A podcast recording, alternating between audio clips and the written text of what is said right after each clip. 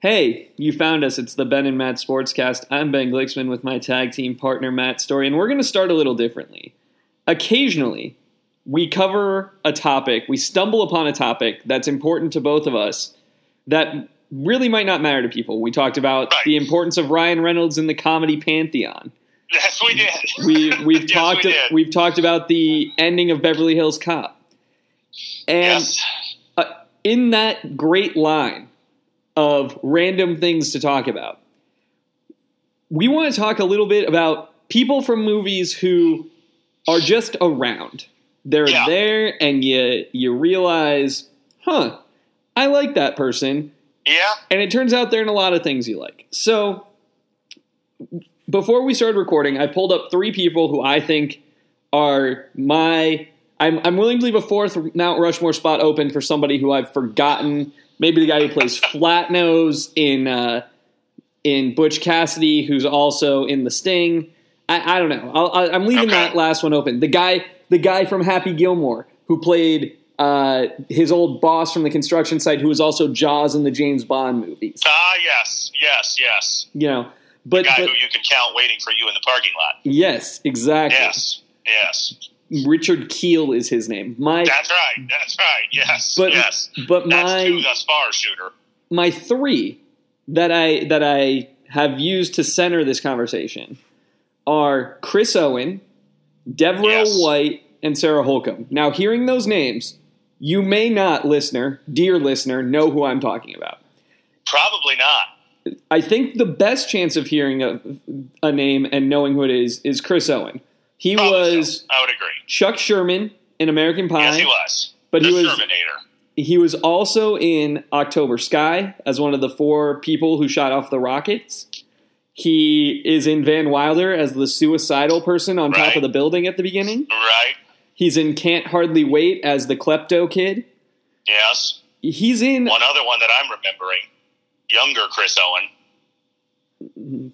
well, not She's All That. That can't No. Major uh, Payne. Oh, Major Payne. Yeah. Correct. He's in Major Payne. He's also in Black Sheep as one of the kids in the truck. That's right. That's right. Yes, you're right. I forgot about that. Yeah, that he was the one who has the speaking role, doesn't he? Yeah. No, uh, couldn't be when- true. when- yes, yes, yes. You know what? I am born and raised. So that that one is probably the most likely. The one that for me is a personal favorite is De'voreaux White, and that's because the two bit roles that people would know him as, I think, are in the movie Blues Brothers when Ray Charles owns the music exchange. Yeah. And a kid comes in to steal a guitar, and Ray Charles shoots him, and it's funny because we all know he's blind, but he shoots at the kid to scare him away. Right. De'voreaux White is that kid. And And eight, I would not have remembered that. and eight years later, when John McClane gets picked up in a limousine from the airport, who's Yes. the driver? Who is Argyle? It's De'voreaux White. I guess it's yeah. Okay. Wow. See, that I would not have connected. So that is a, a great random one. That is, uh, you know, you just don't you don't remember. And there's there's probably others. I'm I'm sitting here as you're talking, like going through my mind to think of you know a few others like this. And you, it has to be somebody who's really never been a star in anything. I got one. Uh, I got one that you'll love. Okay.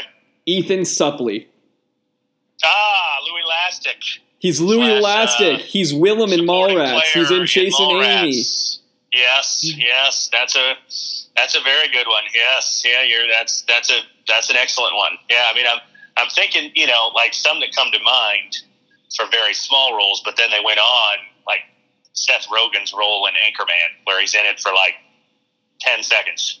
But you know, hmm. he's gone on to be a star, so you can't really count him, I guess. Yeah. I mean, I, I'm going to walk through before we get to the person who is, I think, for you and I, the favorite. But I'm going to walk through Right. some of Ethan Suplee's things here. So we talked about a couple, but he's in Wolf of Wall Street. Oh yeah, yeah, that's right. After he lost the weight, Yeah, he he was in My Name Is Earl as the brother, he which, was. which is nice. watched that show. But it's nice because it was also Jason Lee. Jason so Lee, yes. So the, Mallrats. Uh, Kevin Smith universe, yeah. Yeah. he's in Clerks 2 as one of the guys buying weed. That's right. He's in Fanboys, which is an underrated movie. I don't think I ever saw that. It's uh, Kevin Smith and uh, Jason Mewes actually have a, a small cameo in it. Okay. Okay. Um, he's in John Q as one of the guards. okay. One of the ones that I, I think is just the bit partiest of all bit parts. In Entourage, in the Queens Boulevard episode, there's a scene where it's pouring rain in the movie Queens Boulevard, and someone uh-huh. says, Are you ever coming back? That's him. He's the guy who asked Vinny Chase, Are you ever yeah, coming back? right. Yeah, yeah, yeah. That's right. That's I would never have remembered that, but yeah, He's one of the people taking the tour of the campus in Road Trip. he is. Yes. He's in American. He's in American History X, which I haven't seen. Yeah. Neither have I. Chasing Amy and Mallrats. Right. Right.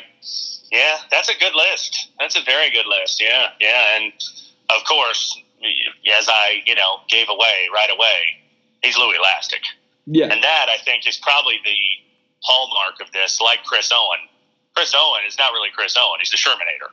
You Mhm. know him as a role. Uh, you know, you might know his name, but you might not. Very likely, you know the character though. yeah, absolutely.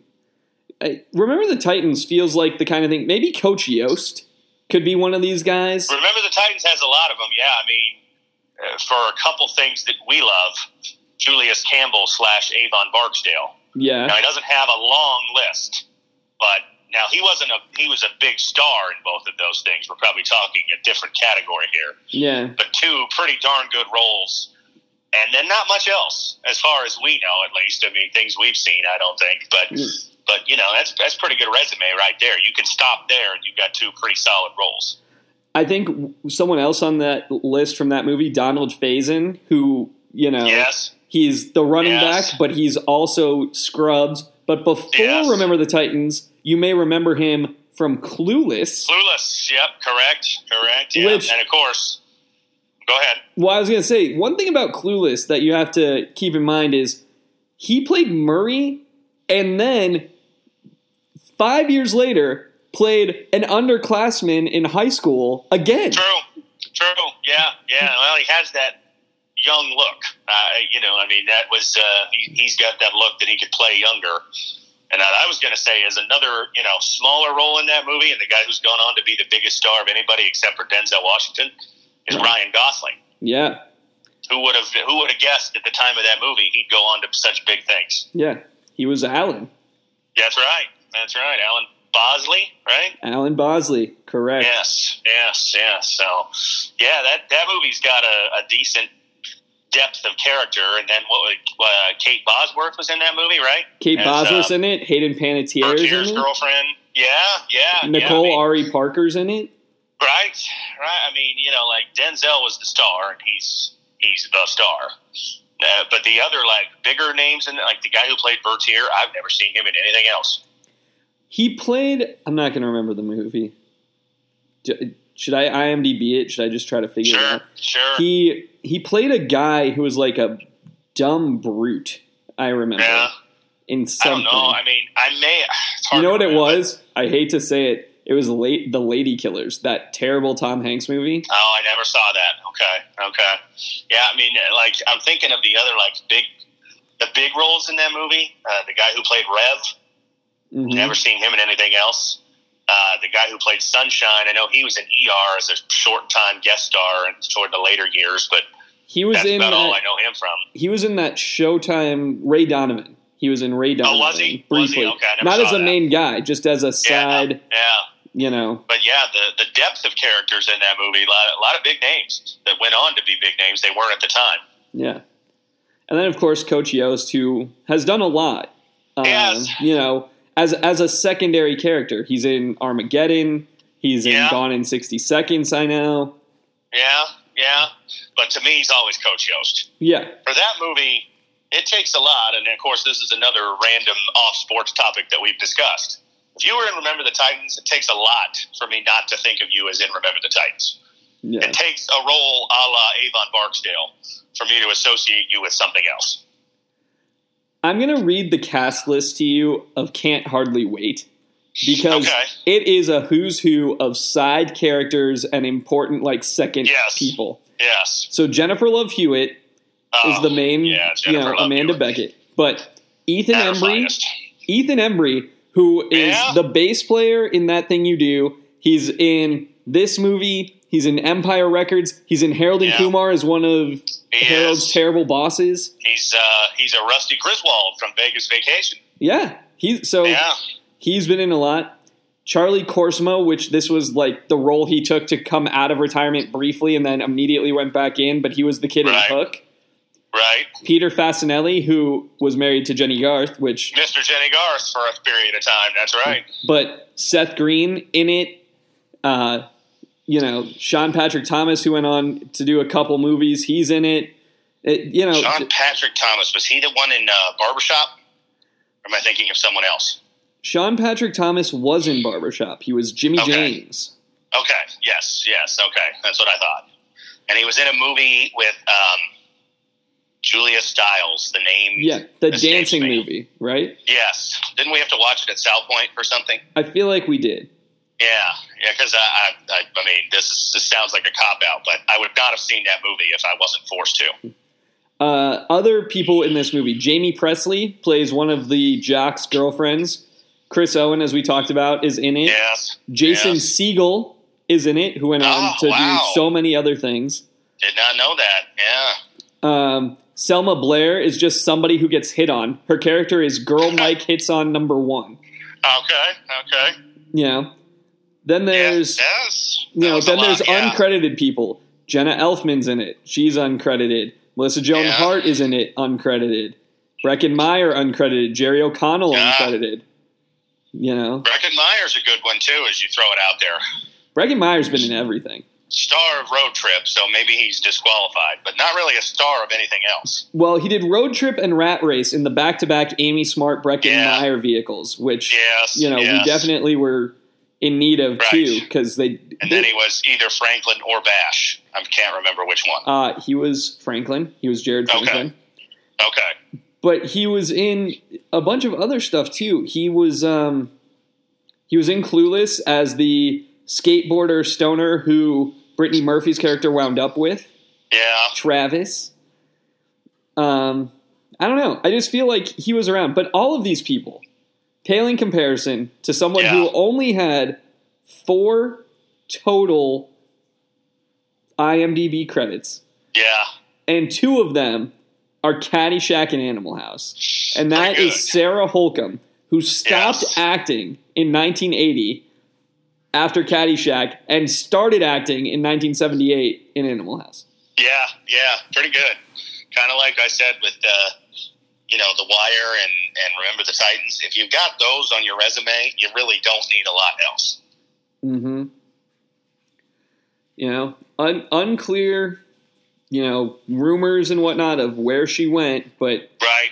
she- And was probably in those two movies for a grand total of what? 20 minutes? if that, I mean, uh, one scene. I'm trying to think. Animal House. Three scenes. there's the scene the- at the no, there's nothing for me today, thanks. And then there's grocery at the party. debut. The party. Oh, the football field when she goes to The when he- football field at night. The night before the parade, and then the parade. yeah, Probably a total of less than five minutes of screen time. I'm thinking. yeah, A little bit more in Caddyshack, but not a huge role. yeah. As Danny's on again, off again girlfriend. Oh, so I think she has the best two movies and the best ratio. But there are a lot of people who did a lot of stuff.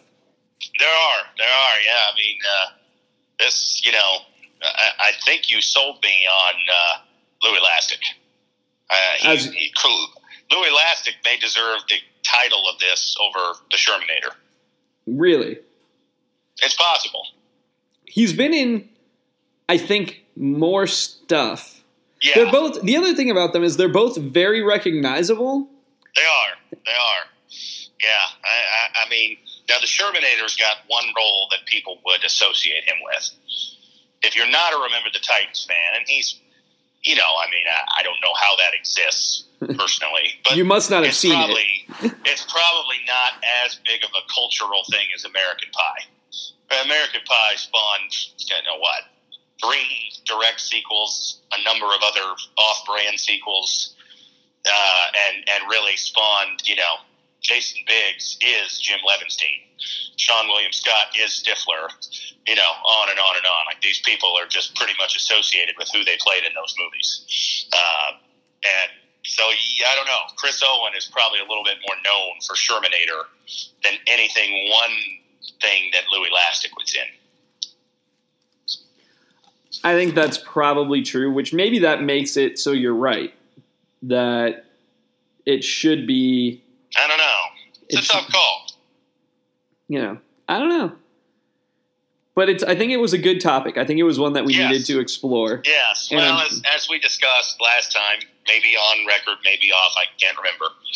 It's summer. Or at least it's not officially summer, but it's summer in the sports calendar. And so there's a little bit less to talk about. Basketball season is over, or at least college basketball season is over. Football season is, is uh, you know, spring practice is done. We're good two and a half, three months before training camp starts for the NFL and fall camp starts. So, you know, we'll have more of these in the next two months, I'm assuming. I would hope. Uh, but there is still some sports. There's there's playoffs in There the is. NBA There is. and in hockey, but eh, whatever. yeah, uh, game seven tonight in hockey. They had a better, uh, a more competitive second round than the NBA. The NBA was pretty, uh, you know, after a really exciting first round, the second round was, mm, you know, good games, but not a lot of drama in the outcomes of any of the series. Yeah, fair. Um, well, let's talk about the NBA. We we get Warriors Rockets, We do. and what what uh, the whole season pointed toward, really. I mean, you know, the, the the Rockets were the team that, that challenged them right away when the season began, and ended up with a you know better record by what eight ten games, something like that. So, um, yeah, it'll be it'll be fun to see if they can measure up in a you know direct contrast with the healthy Warriors team. yeah. Uh, I think that James Harden. Just that's my answer. James Harden is. It's the only thing that matters. well, it's uh, it's a big series for him and for Chris Paul and for Mike D'Antoni because uh, although I, it, it kind of it still upsets me a little bit that people forget that James Harden did go to the finals with Oklahoma City. I realize he wasn't the best player on the team, but he was really good in that series, and and I should know because they beat the Spurs to get there and. Uh, James Harden was a difference maker in that series with uh, you know some of the things he did. Um, but you know the feeling is he's never led a team to the finals. Chris Paul's never been this far before. Mike D'Antoni has never been to the finals as a head coach. Um, and so the, the feeling is they've all got the monkey on their back to try to get over, and and having to beat Golden State is makes it even tougher. I I think they'll do it. I'm going out I there. hope so.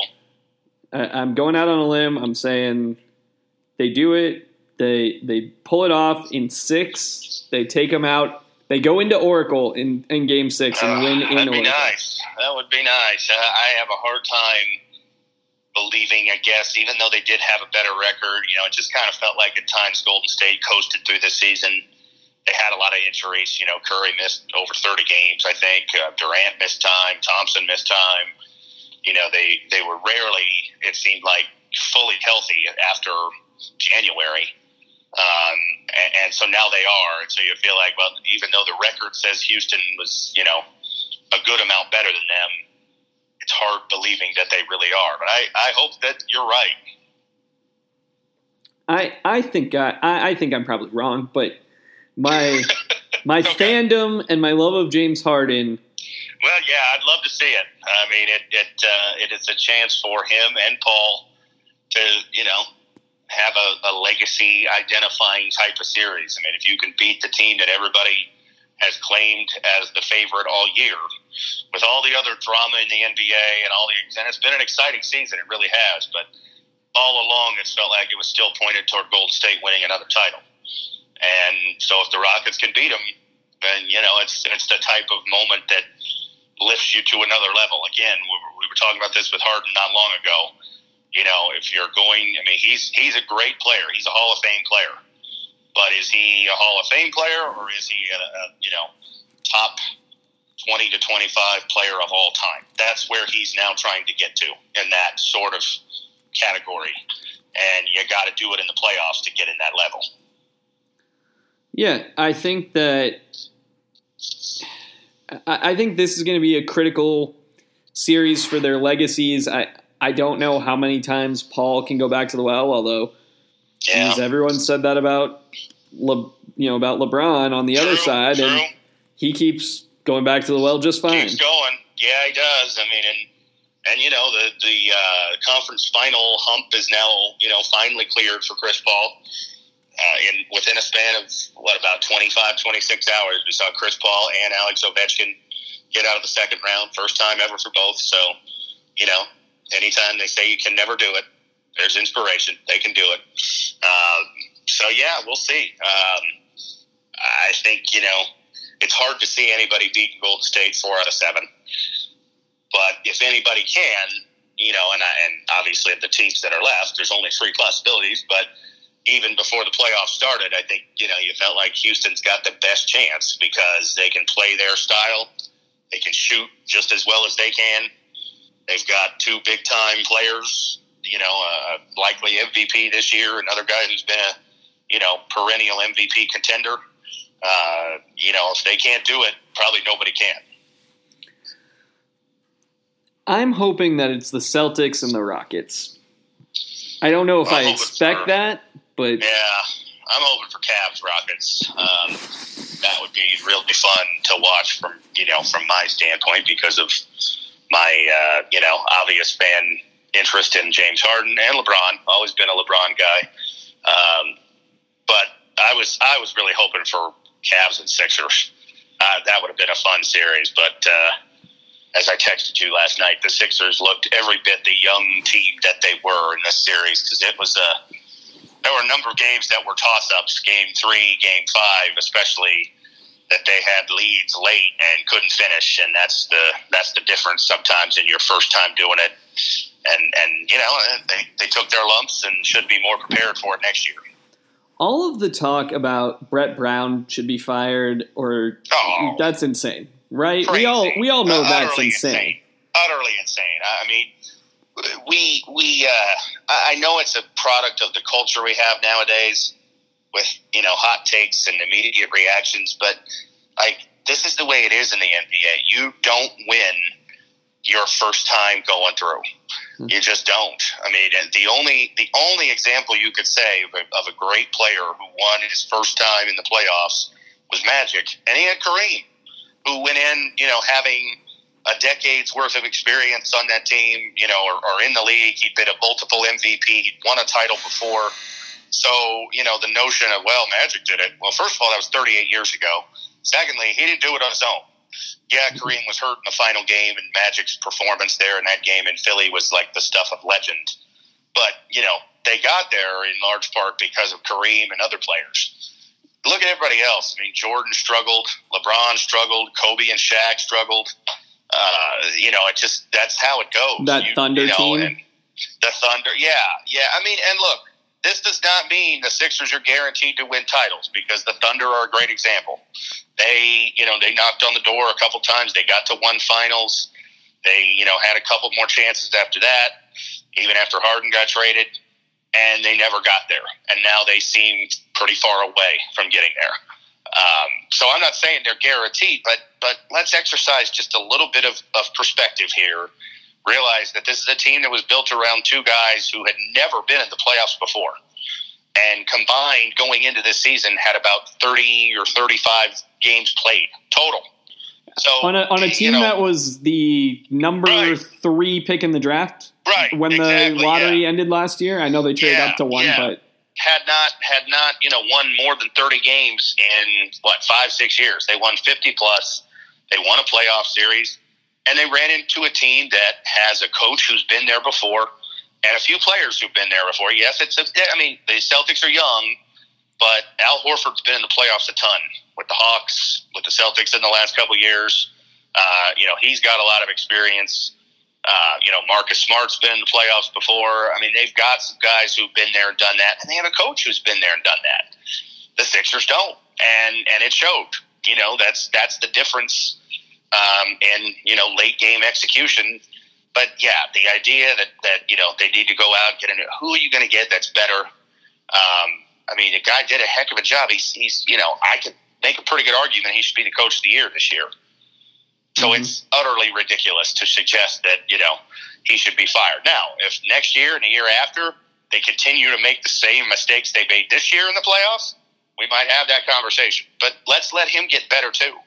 Because very few coaches have won their first time through. That you know, just that doesn't happen very often.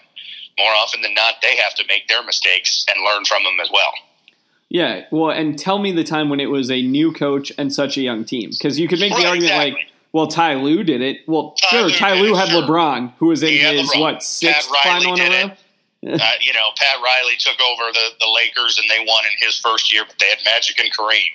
You know, but Phil Jackson, you know, has, has got the most rings of anybody. He didn't win right away. They they took some lumps. Uh, Gregg Popovich has five rings. He didn't win his first year and they won his second year, but then they took some lumps after that before they really, I mean, the 03 through 07 run was really their best run. Uh, 99, they took advantage of a, a watered down lead, really. Um, you know, and they were the best team in it by far. Uh, you know, but yeah, I mean, coaches are coaches are human beings too, and they got to learn. And I'm sure, you know, the end of Game Three, for example, you know, Brett Brown didn't call a timeout, and they end up throwing the ball away. And that's probably one he'd probably like to have back. And next time around, he might do it differently. Mm-hmm. You learn. You do. You do. And, and, you know, yeah, Brett Brown was an assistant for the Spurs. It's different running your own shop. You know, yes, he has been there and done that as an assistant, but he hasn't been responsible for deciding when to call timeout with 20 seconds on the clock in a tie game. Mm-hmm. Now he is. And he decided not to, and it blew up in his face. And you know, uh, you, you learn from those mistakes. Yeah, I mean, part of it is you might think, well, I know what I would do when faced with that situation. And now he was faced with it. He sure. did what he would have planned to do, and it yeah. didn't work. and it didn't work. And, and look, sometimes it does. I mean, that's the thing about coaching. You know, Brad Stevens is getting a lot of love, and, and deservedly so. He's a really good coach. But there are times at the end of those games, game three and game five, he called timeouts where a lot of times you'd say, boy, don't call timeout there. You're overcoaching. But because it worked, we're saying, man, that guy's a genius. It, you know, now I would say in the moment watching the end of game three, as soon as Ben Simmons looked at the bench, they came up the court, tie game, and with, you know, 17, 18 seconds, Ben Simmons looks over at the bench with the ball in his hands like, I don't know what the hell I'm doing. Brett Brown should have called a timeout. Uh, you know, I think he should have realized, like, this is not going well. Um, but sometimes, you know, we watch, we see in college all the time. Let your team play. You know, they don't always need to be told what to do.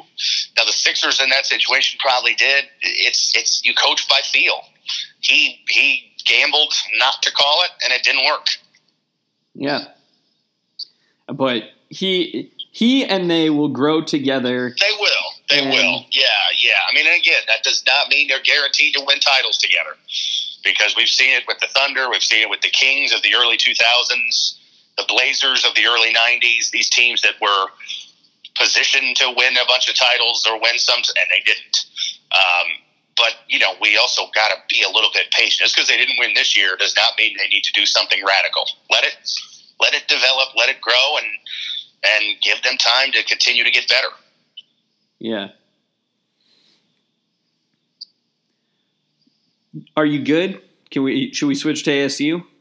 Yes, let's switch to ASU. Two feature stories came out uh, very close together. One, the USA Today feature on Herm Edwards. The other, an Arizona Republic Q and A with Bobby Hurley. Let's yep. let's start with Herm. Um, he is aware that we're the Devils. He, he knows that. yes, he is. And, yeah. And not only does he know that, he wants more prominent devil imagery and right. less pitchfork slash right. candle imagery. Yeah, yeah, yeah, uh, yeah. Which of course will will appeal to the older fans, the you know the fans who've who've been going to games for decades and and you know remember the Frank Kush days and the you know the glory days of of uh, Danny White and you know they'll love that. Um, so it's you know even if he doesn't really believe it, it's a smart PR move to say that. Well, then they um, just brought in a guy, uh, Kush's defensive coordinator, to, to do a talent evaluation. Yeah, yeah, yeah. Yeah, I mean, this, uh, as we've discussed many times, it is, I mean, and that, the story that came out basically made this point that, you know, there's a lot of people that are questioning this uh, or doing more than questioning it. Um, but, you know, it's, it's an experiment. And, you know, the story, I thought it was a, a relatively balanced story. It wasn't, it wasn't written like a PR piece for Herm Edwards, but it wasn't written as a, oh boy, this is really stupid and what are they doing here? You know, I went inside to find out. I mean, it, it made the point of like some of the things that we're doing are things that are done other places. Um, so it's you know I think it even said this new leadership model really isn't that new. It's it's the way things are done in other places, and maybe we needed to catch up. Yeah, it, it certainly gave a balanced assessment. I felt back and forth. Yeah. I, the one yeah. thing I think it did was it defended that her or it gave Herm a, a vehicle nationally to defend his lack of knowledge or the yes. accusations of lack of knowledge. Right. I, am not right. a big proponent in the "I coached America" argument that no, he made about no, working at no, ESPN. Neither am I. Uh, yeah, I mean he he has a knack for saying things that you know, and I think it's just going to continue. That you see, you think, you know, uh, probably could have gone without saying that. Um, yeah, being out of coaching for a decade is being out of coaching for a decade because you were on TV. That's not the same. Doesn't mean you can't do well at this job, but it's not the same. I also look. I, I recognize, and you know full well, the revisionist history of coaches. But but to suggest that he was just waiting for the right job to come along and it took a decade is yeah, yeah. I mean, yeah.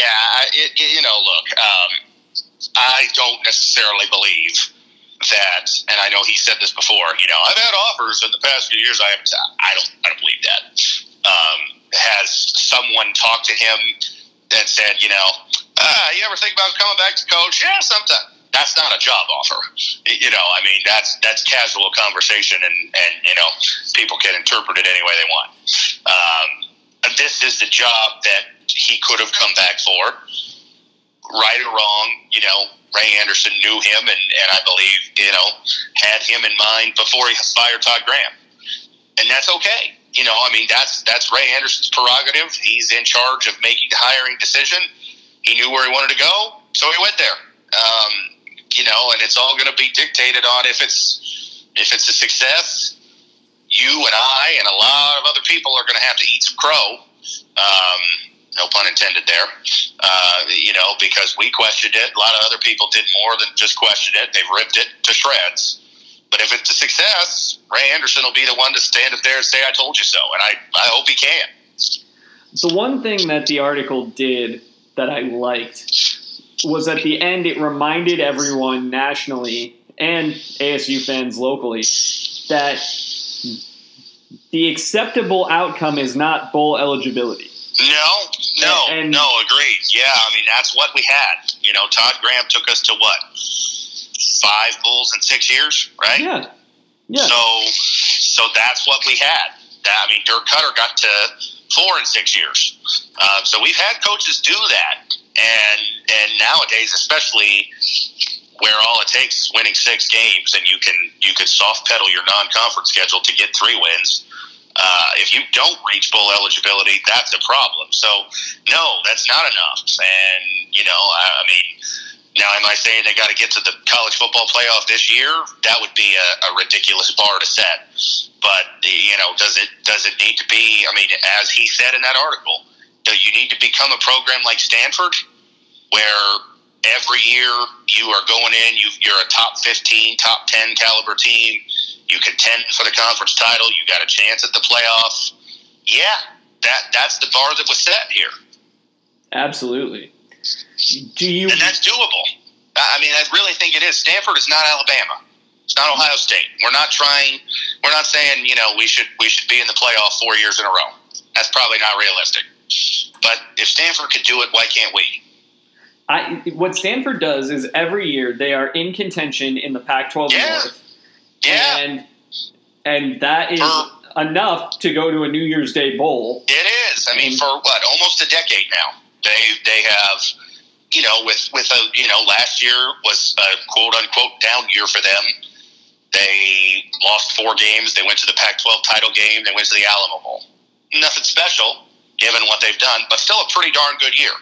Yeah. Um, but you know they've they've won several Pac-12 titles. They've been to the Orange Bowl. They've been to the Rose Bowl. They were real close to making the playoff three or four years ago. Just just barely missed out. Um, you know, so they've they've had opportunities, uh, and that's I think got to be the goal is to be that type of program. That you know, are we going to be preseason top five every year?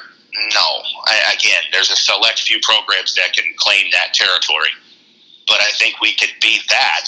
And I, I like I like that goal. I think it's a realistic goal, but it's still a tough one to accomplish. It's not going to be easy by any means. Yeah, it's an honest bar to set. Yeah, If you achieve yeah, it, you've done something. yeah, yeah. But that's I mean that is got to be the type of bar because you know Ray Anderson said, hey, finishing you know middle of the pack in the Pac-12 isn't good enough, and I agree with him. It's not. and and so you know that's where we've been for the most part. We you know 2013 we got to the Pac-12 title game. That was five seasons ago now. You know, uh, 14 we were close, but the last three years we've been average. The definition of average, 500 for over the course of those three years. Um, and and you know I have had no problem, still have no problem, but now you got to back it up. And I believe that's how the article ended, which is basically you know what what was how it started and how it ended. Good Dave Cosgrove, you know, start your story and end your story in similar fashion. Uh, you know, uh, words and actions. Well, we've we've had the words part. We're still in the words part, but the actions part starts in September, and that's where we'll know if this is a success. You brought up Cos. Let's digress into our text Yes. exchange a little bit. The the modern media landscape, which is rife with problems, we Yeah. don't have to get into what's going on at the Denver Post and Sure, all of the sure. things like that. But it, suffice it to say, it's a hard time to be a reporter now, It is. and and the creation of content has become, in a lot of ways, dumbed down. And, Yes. I- the point of a newspaper article is to take complex or unknown information and make it digestible and understandable to Yes. the majority of people. And what the Arizona Republic's website, AZ Central, did today hmm was take the Herm Edwards profile, which is cut up into bite sized pieces for everyone to be able to handle Yeah. and they took that and they treated you like a baby bird. They chewed it up Yes. for you and gave you a bullet point Yes. Cliff Notes article of what the article was talking about, so that Yeah. if you couldn't read the I don't know one page printed out sized Right. article, Right. don't worry. We'll give you We'll tell you six about bullet it. points of what and, it was and about. again, and then take a piece of it and turn it into the headline, which is, you know, Herm Edwards wants Sparky to come back, and, and it's just nothing but clickbait, you know, and it probably works because, again, you know, the old school ASU fans, I'm sure they, oh, that's great, I love that when Herm says that, um, and and I mean, they weren't lying. So many times nowadays, that's what you see is, you know, you put something in a headline maybe not a direct lie, but it but it's it's misleading at the very least. You know, you put that in, uh, you know, do the you know Celtics may trade Jayson Tatum question mark, and then it turns into uh, the Celtics may have opportunities to trade Tatum, but there's no chance they'll do that. Like, well, that's not what you said in the headline, uh, you know. Um, but yeah, that's that's what we get nowadays. A lot of times, AZ Central is filled with them. They take somebody else's story and make a story out of it. They're not really doing any reporting. They're basically just regurgitating other people's reporting. I know that's part of the Gannett model now. Is It you know is. they're national writer- writers. The Journal Sentinel here has paired up with the Green Bay Press Gazette's Packers News, so you get Packer stories that are you know only now from two guys as opposed to four. Because Yeah. they Which I don't use- so much like. I mean, if AZ Central wants to take the story that USA Today wrote and post it and say, you know, written by so and so okay, you know, because people, there are people. I'm one, honestly. I would not have seen that story except for the fact that Doug Haller retweeted it. Um, I don't go to USA Today Sports to read. I go to AZ Central. So if you want to take that, that's that's fair game, and I get it. They're they're owned by the same company, but it drives me crazy. I mean, and and and some people, you know, some places are good, do, but you know, it's sort of. I think it was the model that kind of. I don't know if that they started it, but Pro Football Talk does it does it well a lot of times, but not well others. They basically just take other people's stories and conglomerate them into one place. They don't do a lot of reporting themselves. And it's one thing for Pro Football Talk to do it. That's what they are. But AZ Central's supposed to be a newspaper.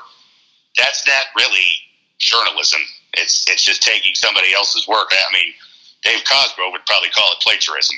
It's a book report. extreme, At, at best, it- it's a book report. It's Yes. here's what yes. here's what this is about. Here's what this Yes. other person said. Yeah, yeah, yeah, yeah.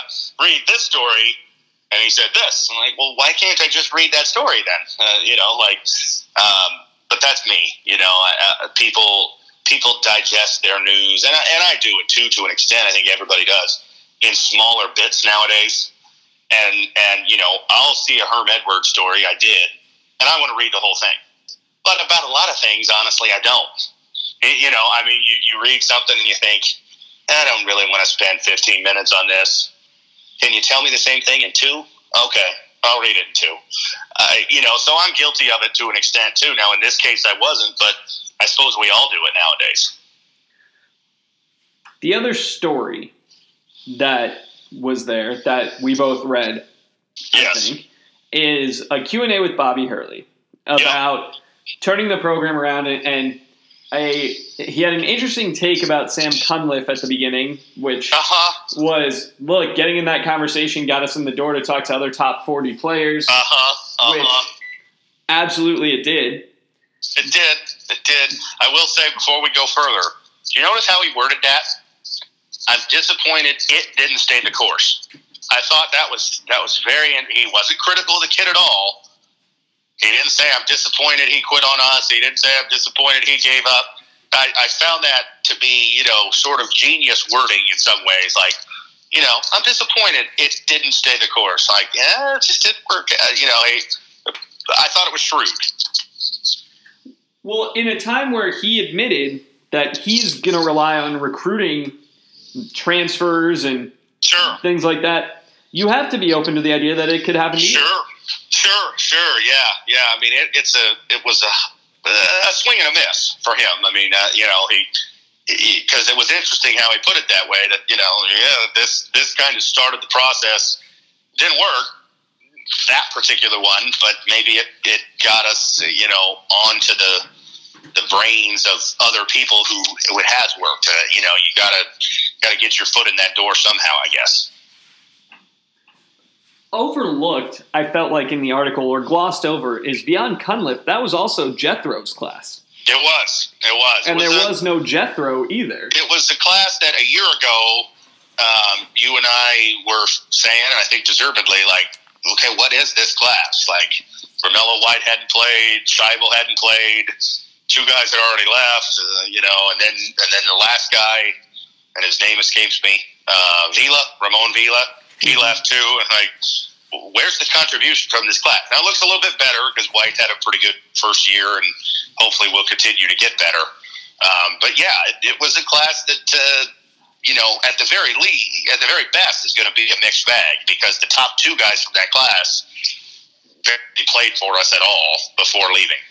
hmm But it was the class that opened the idea that hey, we can have a top twenty-five recruiting class. Yeah, yeah, yeah. I mean, and and now what's going to be interesting, um, and, and they started to last year. I'm not saying it's you know, but now that Tra Holder and Cody Justice, to a lesser extent Shannon Evans, because he did bring him in, but he didn't recruit Holder and Justice. He inherited him, did a really good job with them. Now it's totally his team. This is year four. There's nobody left from the Herb years. and and you know that team was very reliant on those three guards last year. Now they're gone, so now it's got to start to you know come into come into form that these recruiting classes, these recruiting successes on the computer start to produce results. I think they will. I'm not saying that, you know, cynically, but, you know, this year and, and going forwards, would we really get to see that? The one thing that I think you will see, though, as it is becoming more and more, and now is fully his guys, a lot of length, a lot of Yes. athleticism. Um, yes, yes. you know- I expect to be a much bigger team than we were this past year. You know, and, and I know, I don't know if you listened to Haller and Metcalf, their last podcast, which was mostly football, but kind of veered into basketball at the end. Haller made that point, like, you know, last year, this, the, you know, they played the three guards. Sometimes they played four with Remy Martin. They were outsized a lot. That should not be the case next year.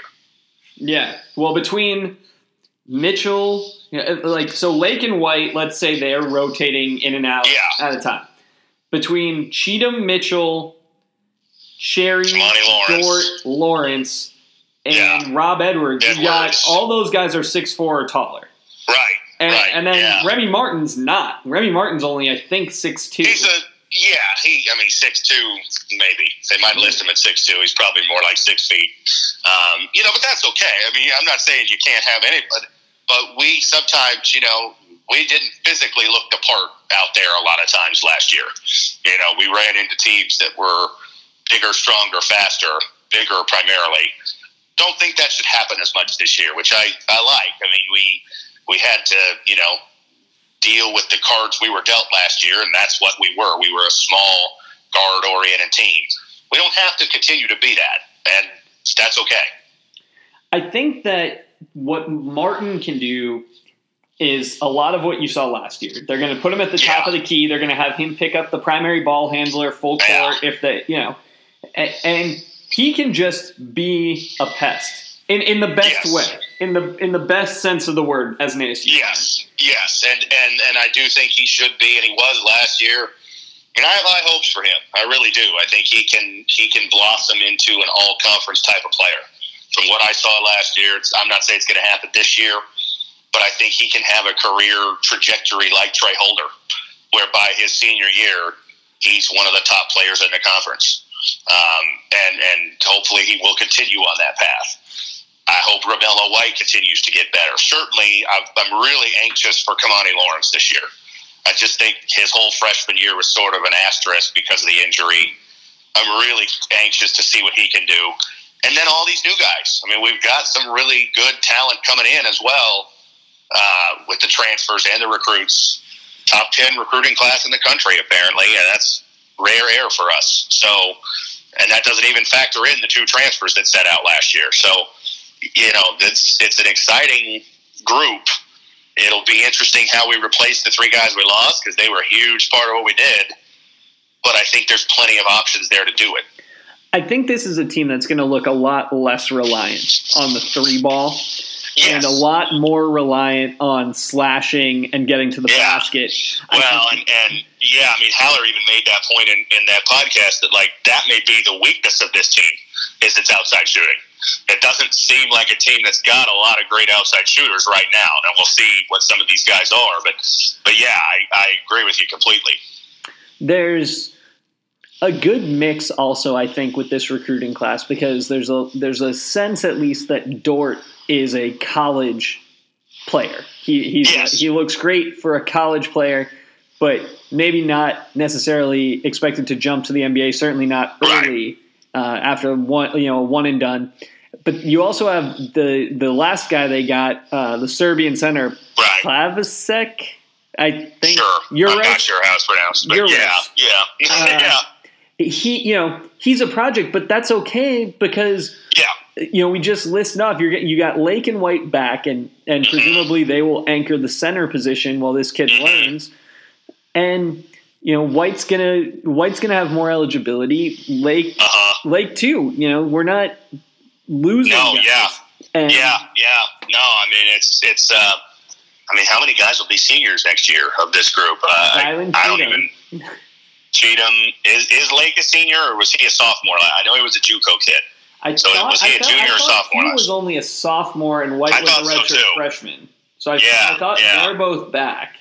And Mitchell, I think, was only a sophomore last year, right? So he should he's got two years left. Mitchell was a sophomore. Lawrence has three years. Rob Edwards will be Um, a junior coming in. Yeah, yeah. So I mean, it's a it's a group that you would hope to keep relatively together for more than one year, which is really where you start to get.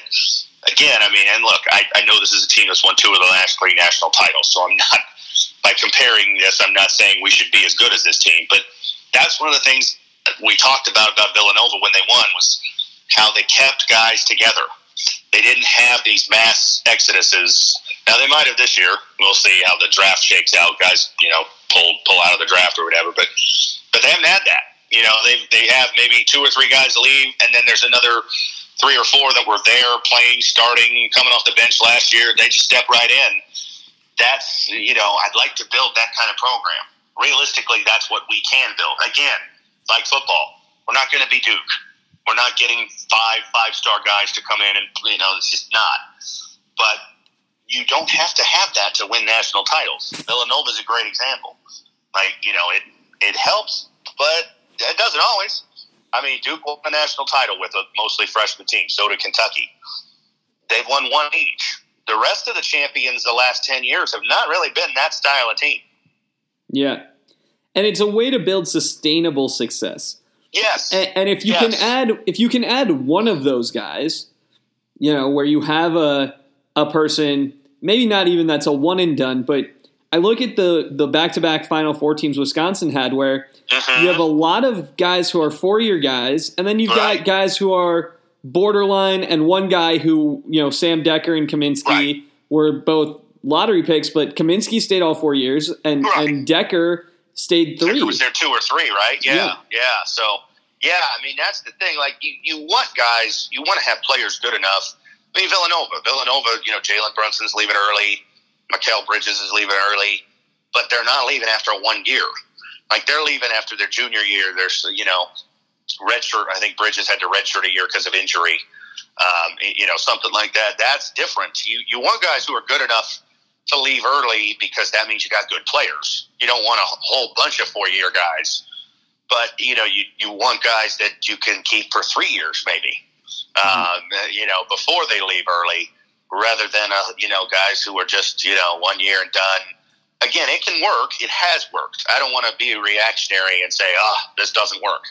We've seen it work, but it's it's not easy. You know, I mean, was Duke more talented than Villanova last year? I'd say probably yes, but they were extremely young, and that youth ended up, you know, costing them in the. I mean, not not completely, but I mean, having four freshmen in your starting lineup is tough to win that way. Can be done, but it, it's not easy. Yeah, and and if you have one of those guys, you know, you, you don't. I look. I'm not saying no. If if DeAndre Ayton had you Oh, know committed sure, to Arizona State, it's yes. like yeah, no, you're yeah, we'll figure it out. But I mean, if we had gotten Marvin Bagley, I'd have said, "Yeah, I'll, I'll deal with those problems." Uh, you know, and and and you know, Duke uh, had lost their entire starting lineup, and then they're bringing in five five star kids this year, the number you know one, two, and three recruits in the country. Um, but it's you know, does that mean they're guaranteed to win the title? It doesn't. It means they're going to be fun to watch. But um, you know, the teams that have, they've also had veterans. You know, but Duke won the title with Okafor, Tyus Jones, Justice Winslow. They had some veteran guys too. When Kentucky won with Anthony Davis, they had you know Terrence Jones, who was a junior, Darius Miller, who was a senior. Like, yeah, their best players were freshmen superstars, but it wasn't all they had. You know, and and so I mean, again, that's not a, an area we can even get into. That's okay. And I'm not even talking about. I mean, look, everybody's goal is to win the national title realistically, our goal should be be a Sweet 16 caliber team. And if you can be, you got a chance to win a national title. If you can make it that far, all you got to do is win four more Yeah, games. just you're ask in the, Loyola. You're in the top. Yeah, exactly. Yeah, yeah. You know, look at South Carolina last year. Um, you know, I mean, if if you can get into that territory, you'll have your chances. You'll get a good matchup, and maybe you can get to the Elite Eight. Maybe you can get to the Final Four, and then you know, who knows?